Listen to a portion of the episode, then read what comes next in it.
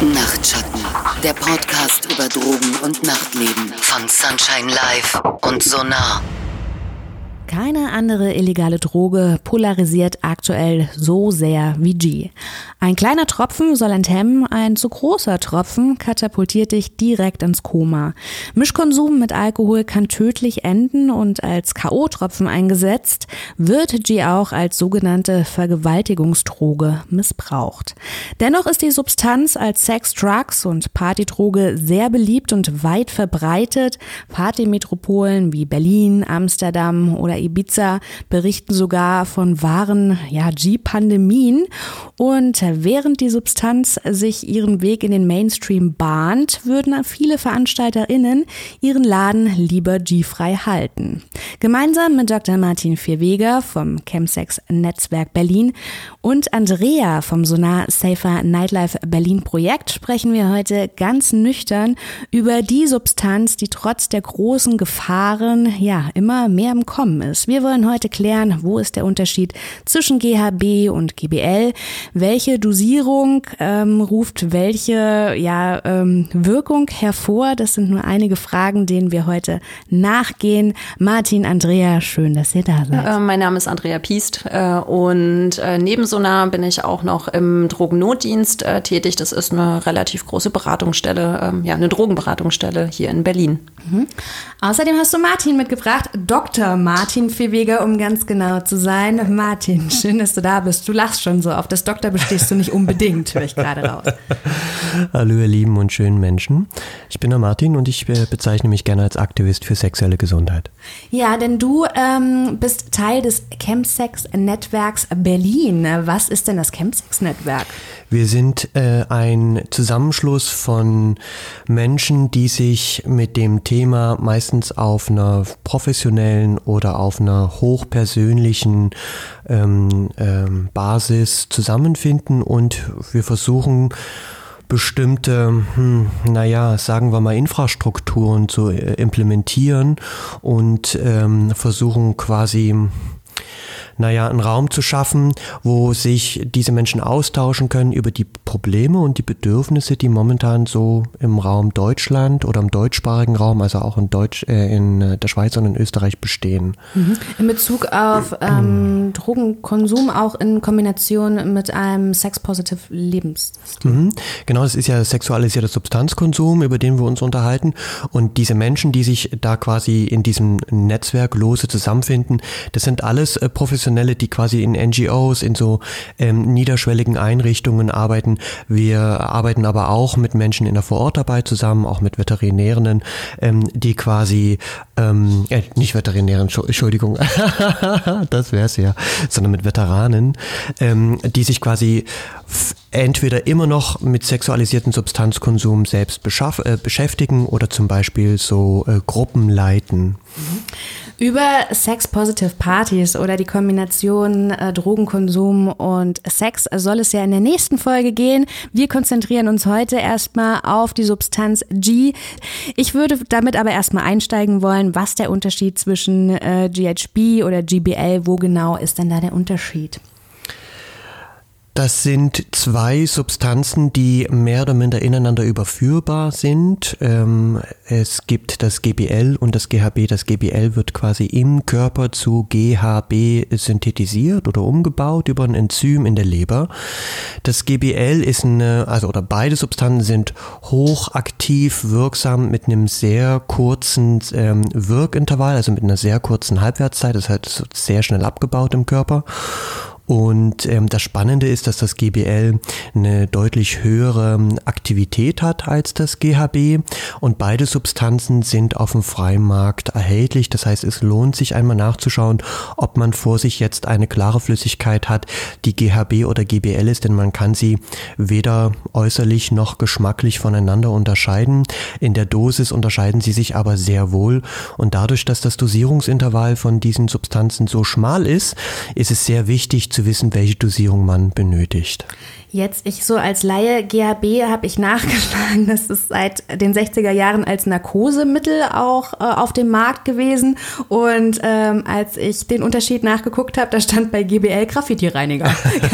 der Horse Tranquilizer, genau, oder ähm, der Felgenreiniger, ja. Also in der Tat ähm, ist es eine Base, eine basische Substanz, die halt auch zum Reinigen benutzt werden kann. Das stimmt und so ist sie auch auf dem Markt. Übrigens kriegt man sie so auch auf dem illegalen Markt, ähm, eigentlich sogar auf dem legalen illegalen Markt recht einfach in großen Kanistern äh, online bestellt. Ähm, und ja, es wird auch benutzt als Tranquilizer. Es wird auch benutzt äh, quasi in der, oder es wurde lange benutzt in der Medizin, in der Anästhesie, da man so Operationen durchführen kann. Das Problem ist beim GHB respektive beim GBL, dass halt äh, das Atemzentrum unter dieser Substanz ähm, ebenfalls ausgesetzt wird. Das heißt, man musste dann früher immer bei Operationen die Menschen halt eine Ventilation Ventilationsmaschine anschließen.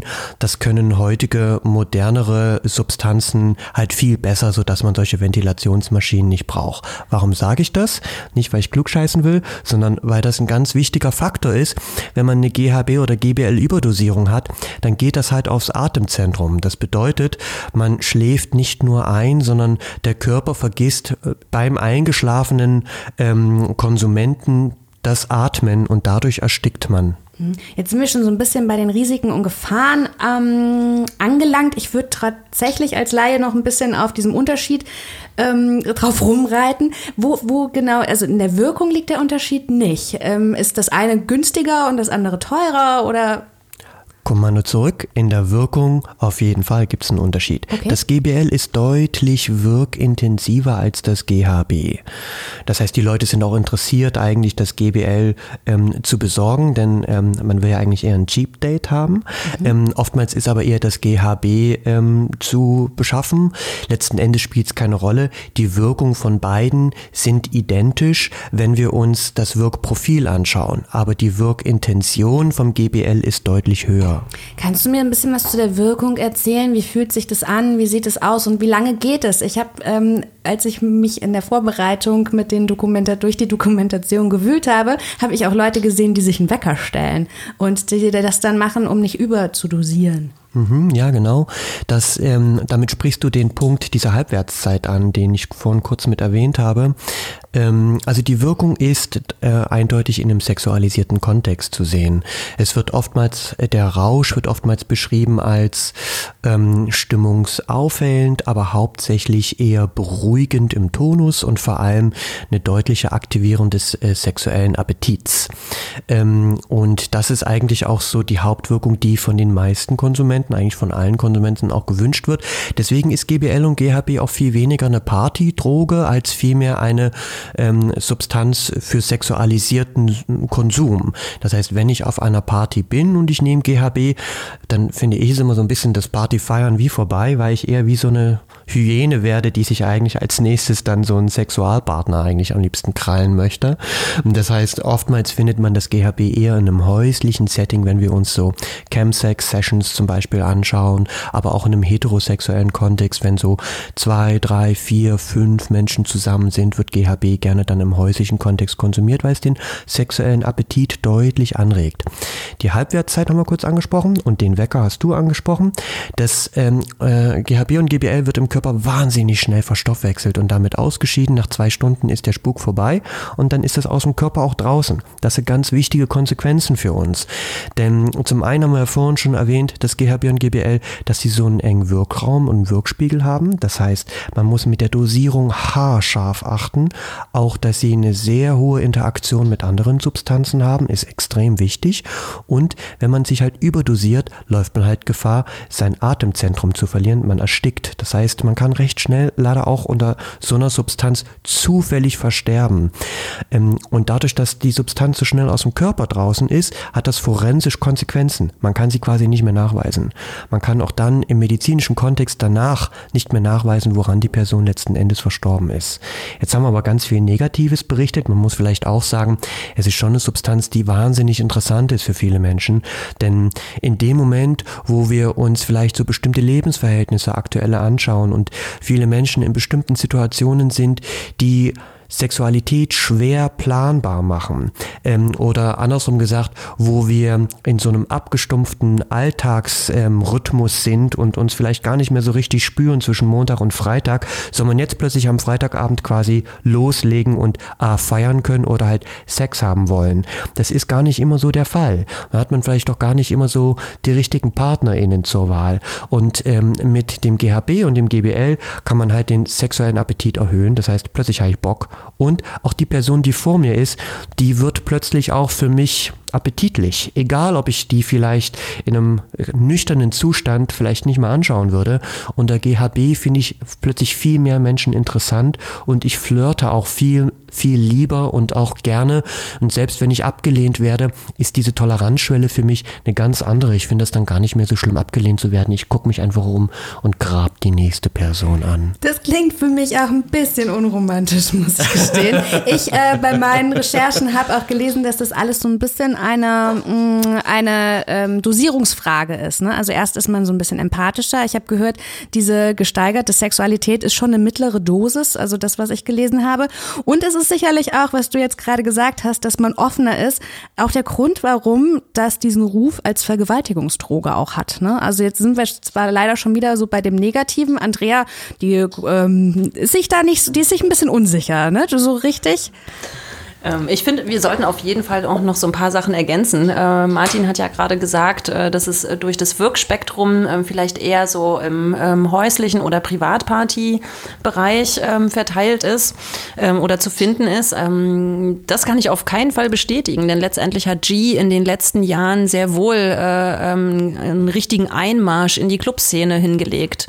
Denn wenn es ganz, ganz niedrig dosiert wird, beispielsweise über ein Nasenspray oder ein Mund Mundspray, ähm, dann hat es äh, eine ähnliche Wirkung ähm, wie Alkohol. Es wirkt leicht stimmungsaufhellend, leicht ähm, enthemmend und ähm, das äh, ja, dieses ähm, Konsumverhalten finden wir dann nicht nur in der queeren Szene, ähm, sondern ähm, halt auch in einer ganz normalen Club- und Feierszene. Das hat so ein bisschen seine Anfänge äh, in London genommen. Ähm, da habe ich vor äh, zwei Jahren, bestimmt schon drei Jahre her, mal einen ganz interessanten Artikel gelesen über zwei junge Frauen, die äh, ähm, nicht auf Sexpartys gehen, sondern ähm, auf ganz normale Techno-Partys und kein Alkohol, keine anderen Substanzen konsumieren, sondern ausschließlich ähm, G in ganz niedrig dosierter Form und damit äh, voll zufrieden sind. Und das ist ein Phänomen, das haben wir ja auch in Berlin definitiv.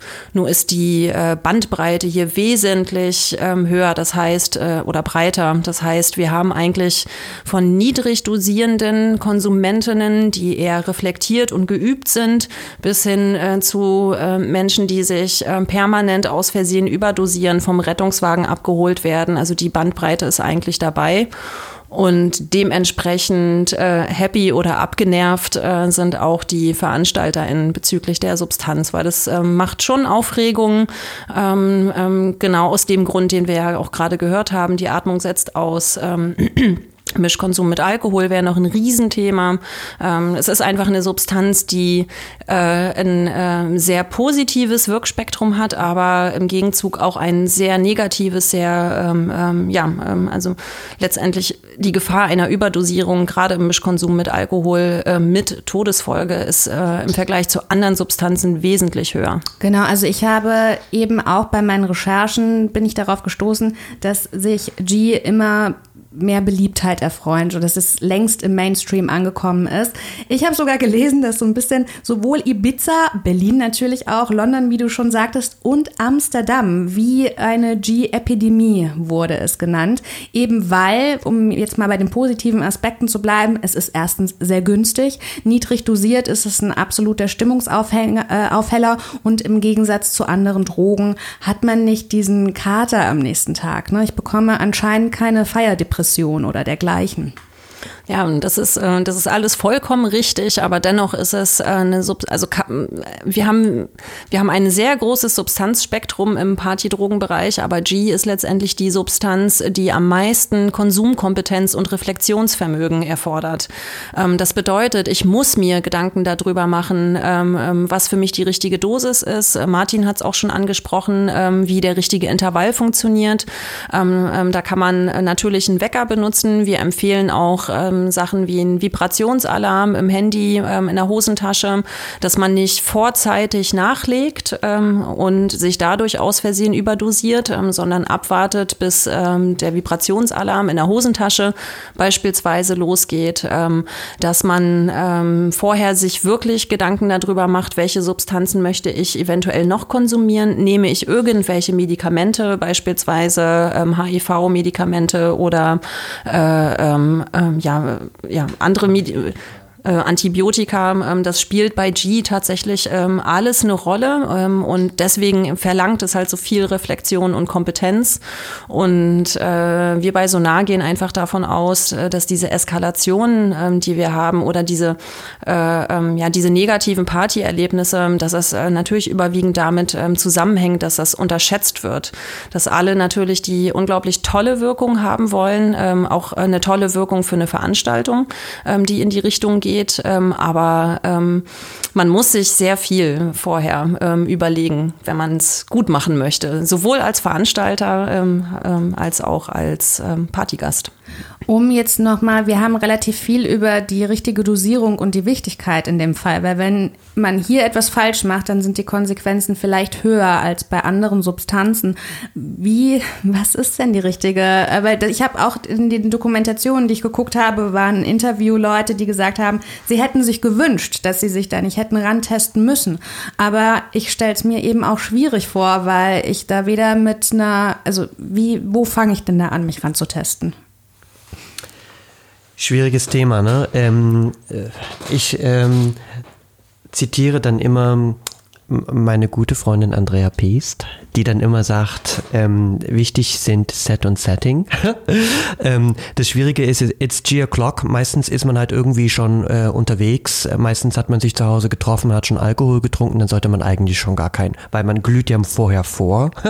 man will ja nicht die teuren Drinks im Club kaufen, sondern vorher möglichst schon. Und auch gut drauf sein, gut ne? Drauf die, sein. die, Leute im Club sollen schon genau. schön sein. Und der Alkohol, der wirkt recht lange nach. Ähm, das heißt, eigentlich sollte man dann schon gar kein G mehr konsumieren.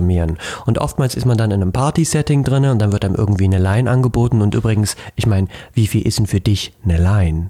Ja, ja, das ist in meinem Fall eine ganz große Geschichte. Aber, aber ich wüsste jetzt genau, also ähm, die, die äh, langjähriger Mischkonsument, aber ähm, die G ist doch eine flüssige Form tatsächlich. Ne? Genau, das haben wir noch gar nicht erwähnt, oder doch äh, am Anfang. Und sie kommt übrigens auch in kleinen Glasflaschen und auch sollte sie mit Glaspipetten ähm, benutzt werden, weil es ist ja wie gesagt eine Base, sollte also auch nicht in so einem kleinen Plastikfinkennäpfchen irgendwie Ewigkeiten in der Hosentasche rumtransportiert werden, weil das löst ja dann von innen die ganzen Plastikflaschen auf. Das, das ist schon, es braucht schon wirklich eine gute ähm, Kompetenz.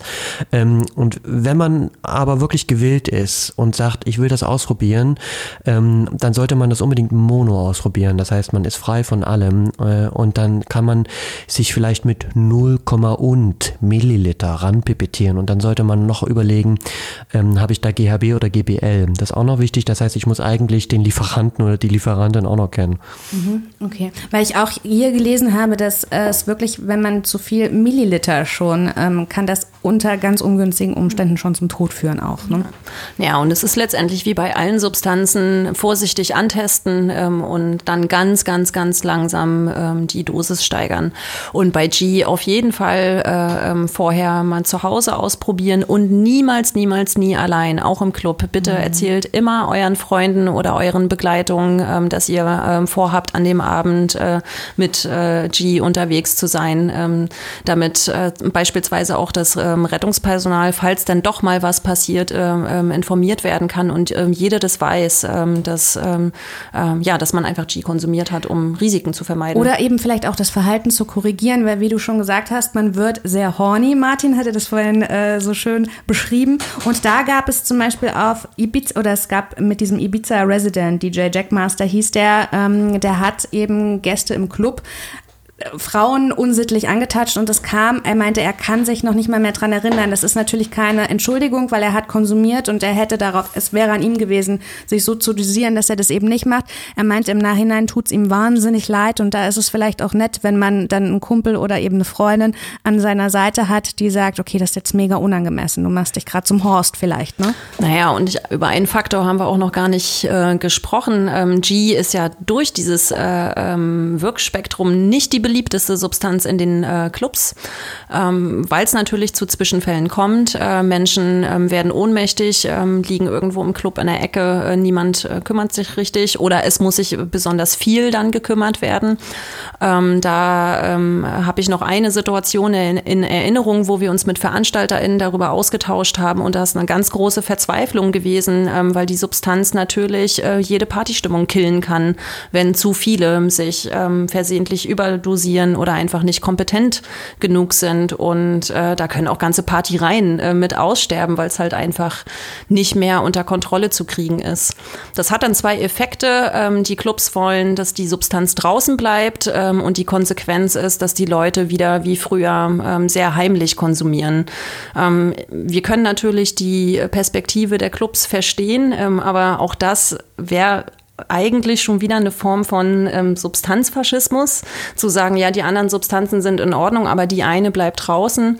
Ähm, ich kann die Tendenz absolut verstehen, aber das in die wieder in die dunkle äh, ja, Ecke zu drängen, führt eigentlich dazu, dass die Leute eben nicht sagen, ich habe es konsumiert ähm, oder ähm, auf sich aufmerksam machen, wenn sie Hilfe brauchen. Es ist wieder ein Tabuthema, ähm, auch unter Freunden äh, beispielsweise. Und äh, so nah ist es ganz wichtig, dass wir im Dialog bleiben, dass wir ähm, uns darüber austauschen und zusammen Strategien entwickeln, wie wir damit umgehen können. Beispielsweise durch Online-Trainings oder Workshops und generell einfach ähm, Wissensvermittlung. Mhm. Ich habe vielleicht jetzt noch einen zu diesem Safer Use oder Safe Aspekt, ähm, noch eine Ergänzung, denn wir hatten ganz am Anfang mal gesagt, dass es wird oder wurde früher auch die Vergewaltigungsdroge genannt. Ähm, dann gab es ja bei Müller oder in diesen Drogeriemärkten diese Armbändchen, wo Frauen dann quasi ähm, ihr Getränk nochmal testen konnten. Hier vielleicht der Hinweis, die bringen nichts, ne, Andrea? Ähm, ja, sie sind einfach nicht verlässlich. Ähm, und solche Maßnahmen können zwar dazu beitragen, dass man sich selber schützt, letztendlich äh, geben sie aber die Verantwortung auch wieder äh, äh ja, an die falsche Stelle. Also ich fühl, ich möchte mich als Frau in einem Club nicht dafür verantwortlich fühlen, äh, permanent auf meine Getränke achten zu müssen, ob mir da jemand äh, was reingemacht hat. Ähm, und letztendlich zu dem äh, Thema ähm, ähm, ja, K.O.-Tropfen oder Partystoff oder ähm, Sexdroge. Ähm, natürlich ist es irgendwie alles, ähm, aber wir wissen gerade über den Bereich K.O.-Tropfen Tropfen ähm, bei G viel zu wenig. Ähm, es gibt äh, eine Studie vom Global Drug Survey, ähm, da ist rausgefunden worden, ähm, dass die wenigsten Opfer sexualisierter Gewalt äh, äh unter Einfluss von G standen. Äh, die meisten, also 88 Prozent, äh, standen unter Einfluss von Alkohol. Ähm, das sagt natürlich äh, viel aus, aber auch äh, wir haben zu, einfach zu wenig Daten, ähm, weil wie Martin vorhin schon berichtet hat, die Nachweis, äh, Nachweisbarkeit äh, ist ja natürlich ähm, ja, sehr kurz. Nach sechs Stunden ist die Substanz raus aus dem Körper. Ähm, das, das, könnte zum Beispiel da reinspielen, dass dadurch die Zahlen ähm, etwas niedriger sind äh, ähm, bei ähm, ja, sexualisierten Übergriffen. Aber insgesamt können wir es gar nicht sagen. Was wir wissen, es spielt in allen dreien Bereichen eine Rolle. das ist die Realität und ich finde, damit kann man dann auch ähm, entsprechend arbeiten. Aber Armbänder, ähm, um darauf nochmal zurückzukommen, ähm, suggerieren eine falsche Sicherheit. Mhm. Und ich habe auch ähm, gelesen, dass wenn es zu einem Drogennotfall kommt, das Problem bei G auch ist, dass gar nicht immer aktiv da. Also erstens lässt es sich nicht lange ähm, finden im Körper und oft werden, glaube ich, zwar 300 Substanzen getestet, aber G gehört nicht zu denen, die normalerweise getestet werden. Ne? Ist, dem, ist dem so? Ihr beiden nickt. Ja, äh, vor, vor, allem wir reden ja hier über ein Setting äh, in der Rettungsstelle. Da äh, spricht man eigentlich recht wenig über ein, ähm, über ein Testing, sondern da geht es eher quasi erstmal um eine Versorgung. Mhm. Damit es aber eben zu keinem Drogennotfall kommt, lass uns bitte nochmal über die ähm, richtige Dosierung reden. Ihr habt schon gesagt, so ein durchschnittlicher Trip hält zwei Stunden. Manche Leute stellen sich die Uhr. Soll ich dann auch wirklich innerhalb dieser zwei Stunden nicht nachdosieren? Also sollen oder nicht sollen, das liegt ja ganz ähm, äh, im Ermessen deiner eigenen Intention. Wenn du an dem Abend ähm, oder an dem Abend zwischen Donnerstag und Montag sexuell unterwegs sein möchtest äh, und da sind mehrere Leute und du möchtest ganz gerne mit denen Sex haben, dann macht sich G extrem gut und dann dosiert man das einfach auch alle zwei Stunden nach. Ähm, das ist jetzt keine Aufforderung, sondern ich sage nur, die Intention ist wichtig, so wie Andrea das auch gesagt hat. Wenn ich halt einfach ein bisschen high sein möchte und damit tanzen möchte, dann dosiere ich vielleicht weniger nach. G ist keine Substanz, die knallt. Das heißt, wenn ich einen Knall haben will von irgendwas, dann, dann kann man eigentlich nicht G konsumieren. Deswegen ist es immer wichtig zu wissen, warum will ich welche Substanz konsumieren, ähm, was will ich an dem Abend erreichen. und dann wäre es vielleicht auch mit dem Kollegen, von dem du vorhin auf Ibiza gesprochen hast, weil da hast du das Thema Consent angesprochen. Ähm, unter, unter Substanzeinfluss habe ich manchmal nicht mehr die Möglichkeit nach Consent zu fragen, ist das okay, wenn ich dich hier berühre? Und das sind ganz wichtige Punkte. Mhm. Dann würde das aber auch voraussetzen, dass andere Partygänger dann dafür Verständnis aufbringen. Ne? Also dann, ähm, G kann jetzt auch keine Entschuldigung sein, finde ich. Also wenn ich jetzt unangemessen angemacht werde, dann denke ich mir so, ey, da sorry, aber dann, komm, dann dosier du dich so, dafür bist du verantwortlich, dass du mir hier nicht auf den Sack gehst. Naja, also ich finde Verständnis für alle in einem Party-Setting sollten wir eigentlich immer haben. Ich finde, das ist, der, das ist der Grundsatz. Wir sind alle heute hier, wir haben uns alle heute hier versammelt, äh, um irgendwie irgendetwas zu feiern und jede Person für sich was Einzelnes und das ist das Wichtigste, was ja eigentlich Andrea auch vorhin versucht hat zu erzählen. Ähm, wir sollten gegenseitig uns informieren, was wir konsumieren und warum wir heute hier sind. Und wenn irgendjemand in irgendeiner Ecke liegt, oh, oh, das gehört eigentlich nicht auf eine Party, dass jemand schnarcht, dann sollte man hingehen und nachfragen. Andrea, jetzt kommen wir zu, wo bekomme ich Hilfe? Denn also dieser DJ, der, ich hatte ein Interview mit ihm gelesen und er hat dann gesagt, dann daraufhin hat er sich geschworen, er nimmt das nie wieder. Und hat dann aber auch beschrieben, wie schwer das für ihn war, damit aufzuhören. Er hat gesagt, ich weiß es nicht, die Entzugserscheinungen ähnlich wie bei Heroin. Ich habe jetzt mhm. beides nicht die Erfahrung. Äh, wie bewertest du das denn? Den Ausstieg von G-Konsum, ist das auch härter als bei anderen, weiß ich nicht, Speed oder Ecstasy im Vergleich? Definitiv. Ähm, also wir haben bei G äh, zusätzlich noch die Problematik, äh, dass es natürlich auch eine Toleranzbildung ähm, gibt und äh, ähm, was auch noch dazu kommt, ist der Drive, also das unbedingt nachlegen wollen, wenn die Wirkung nachlässt. wir nennen das, ja in der Fachwelt heißt es dann Craving und das ist bei G sehr, sehr, sehr, sehr hart im Vergleich zu anderen Substanzen. Da gab es beispielsweise Klientinnen in der Drogenberatung, Beratungsstelle, die in äh, ja die im Minutentakt nachlegen mussten, weil es letztendlich nicht anders zu ertragen war. Ähm, das ähm, kann man dann ähm, so von der Wirkung, nicht von der Wirkung, aber von der Art schon ein bisschen mit Heroin ähm, vergleichen, weil da geht es dann nicht mehr darum, äh, eine gute Zeit zu haben, sondern einfach die Entzugserscheinung, äh, äh, Entzugserscheinungen nicht mehr zu spüren. Wenn der Punkt erreicht ist, ähm, ist es auf jeden Fall schon viel, viel, viel, viel zu spät. Das bedeutet eigentlich, ähm, wenn ihr regelmäßig G ähm, konsumiert, ähm, macht Pausen dazwischen. Ähm, Wie lang? Naja, weil Raimund ja. zum Beispiel, äh, ich weiß nicht, der hat gesagt, ja. eigentlich bei jeder Substanz so drei Monate. Also, dass man es irgendwie immer so wechseln sollte oder. Ja, also es vom Prinzip her äh, muss, sollte es so sein, dass ähm, das Gehirn sich von der Wirkzeit einfach ähm, ja, nicht okay. entwöhnt, aber ähm, einfach eine Pause bekommt, weil da passiert ja auch ordentlich was. Ähm, so, und da ist eigentlich eine Pause von mindestens sechs Wochen ähm, schon angesagt, damit äh, unser Gehirn sich nicht dran gewöhnt, dass es jedes Wochenende äh, immer wieder eins äh, draufkriegt ähm, und ähm, ja ein bestimmtes Wirkspektrum abgespult wird. Das ist sehr anstrengend. Das ist äh, ähm, anstrengender als Sport äh, für den Körper. Äh, und da sollten wir definitiv ähm, drauf achten und äh, uns die, ja bei G definitiv dazu belesen ähm, oder auch mal ähm, ja, zur Partydrogenberatung ähm, gehen und die wichtigsten Infos sich dafür einholen. Vor, vor, allem so die situative Abhängigkeit. Wenn ich nur noch Partys habe oder nur noch Sex habe mit Substanzkonsum, ähm, stellt sich ja die Frage, kann ich überhaupt noch Sex und Party haben mit anderen Substanzen und vielleicht auch ohne? Das, ist, das sind ja auch noch Abhängigkeiten. Okay. Und wer tatsächlich merkt, ähm, dass es äh, ähm, ja, Anzeichen einer Abhängigkeit gibt, das heißt, äh, ähm, es fällt dir unglaublich schwer, ohne G zu leben, dann empfehlen wir grundsätzlich auch eine Entgiftung im Krankenhaus. das bedeutet, dass es medizinisch überwacht wird, dass gegebenenfalls auch andere verschreibungspflichtige Medikamente gegeben werden und dass ein Psychiater, eine Psychiaterin an der Seite des Patienten, der Patientin ist. Vielleicht nur noch mal so ein Plädoyer. Ne? Man, man rutscht immer extrem schnell auf Drogen und halt die ganzen schwierigen Prozesse rein und viele haben vielleicht auch so schwierige Erfahrungen damit gemacht. Man sollte sich wirklich nochmal vergegenwärtigen, ähm, warum wir bestimmte Substanzen konsumieren und in einem bestimmten Setting, wenn wir uns so vor allem so die schwule Subkultur anschauen, die eine bestimmte sexuelle Kultur hat, da sind so viele äh, Erwartungshaltungen, da ist so viel Performance-Druck in der Sexualität an einen selber, an die, an die Gruppen, da ist ein Zugehörigkeitsgefühl, da ist ein Eskapismus aus der, äh, aus der Woche heraus, da ist etwas, vielleicht ein Trauma, was ich, was immer wieder hochkommt, was ich ablegen muss, ähm, da ist ein Optimierungsdruck, den ich permanent habe und diesen Leistungsdruck standhalten möchte.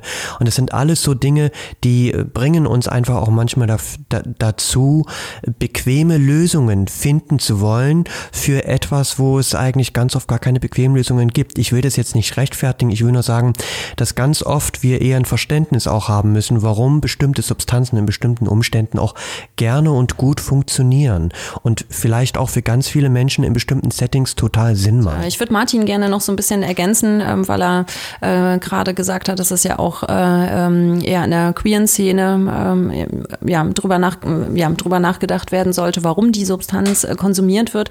Ich finde generell generell geben äh, Substanzen äh, einen ganz wunderbaren Einblick darüber, ähm, was eigentlich gerade so gesellschaftliche Themen sind. Und wenn Substanzen, äh, die eher stimmungsaufhellend sind oder uns lockerer machen, auf einer Party im Vormarsch sind ähm, oder sich einfach stabilisieren oder äh, ja richtig fest etabliert haben, dann wissen wir doch eigentlich äh, ähm, schon, wohin die Reise geht. Und ich finde, G ist äh, eine Substanz, die uns wunderbar zeigt, wie groß eigentlich die Themen äh, ähm, der subjektiv empfundenen Einsamkeit Krankheit ähm, geworden sind beispielsweise, dass man äh, ja Substanzen nutzt, um äh, ähm, sich anderen wieder näher fühlen zu können, eine Sexualität erleben zu können. Ähm, und das sind alles Dinge, die äh, klären wir nicht in der Drogenberatung. Da lernen wir, ähm, wie man ähm, Safer Use praktiziert und seinen Konsum reflektiert und nicht abhängig wird.